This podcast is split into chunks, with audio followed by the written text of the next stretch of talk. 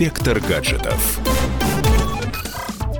Всем привет! С вами Александр Тагиров. И сегодня у нас на повестке деликатный вопрос. Что если ваша жена или муж читает ваши переписки? Насколько это законно и что об этом думают юристы? Так что неплохо было бы разобраться, в каких случаях чтение без разрешения может подкинуть нам лишних проблем. Итак, самый простой случай. Жена не доверяет своему мужу. Она увидела одиноко лежащий смартфон, пока благоверный спал. Ну а дальше все было как в тумане. Чтение переписок в мессенджере, просмотр сохраненных фоток и точек геолокации. Однако бывают и более изощренные случаи, когда вторые половинки взламывали аккаунты партнеров и получали полный контроль над учетными записями.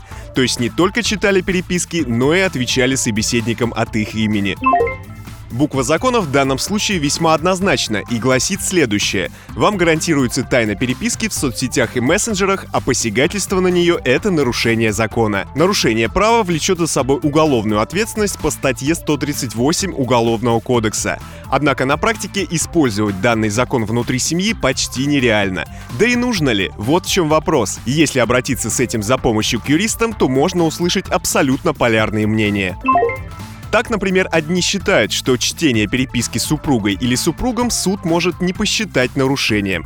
Если жена просто взяла и прочитала переписку мужа, это не нарушает законодательство Российской Федерации. Другое дело, если она вскрыла переписку, подобрав пароль, и при этом даже не являлась его женой, то это уже нарушение тайной переписки. Другие юристы трактуют закон менее демократично и утверждают, что законодательство не делает исключений, нарушило ли тайну переписки супруга или по ее просьбе смартфон взломал посторонний. Главное условие здесь кроется в том, что разрешение на чтение переписки вы не давали. В итоге получается, что морально-этическую сторону вопроса от правовой отделяют именно последствия. Одно дело, если человек прочитал и обиделся, а другое, если распространил увиденное в соцсетях, сопроводив все своими едкими комментариями. Вот тут может дойти и до уголовной ответственности.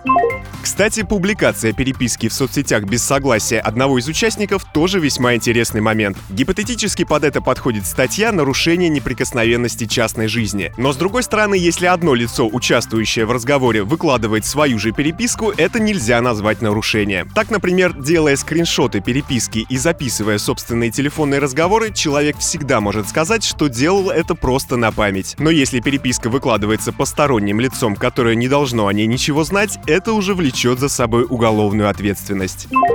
С вами был Александр Тагиров и до новых встреч в нашем высокотехнологичном будущем. Пока. Инспектор гаджетов.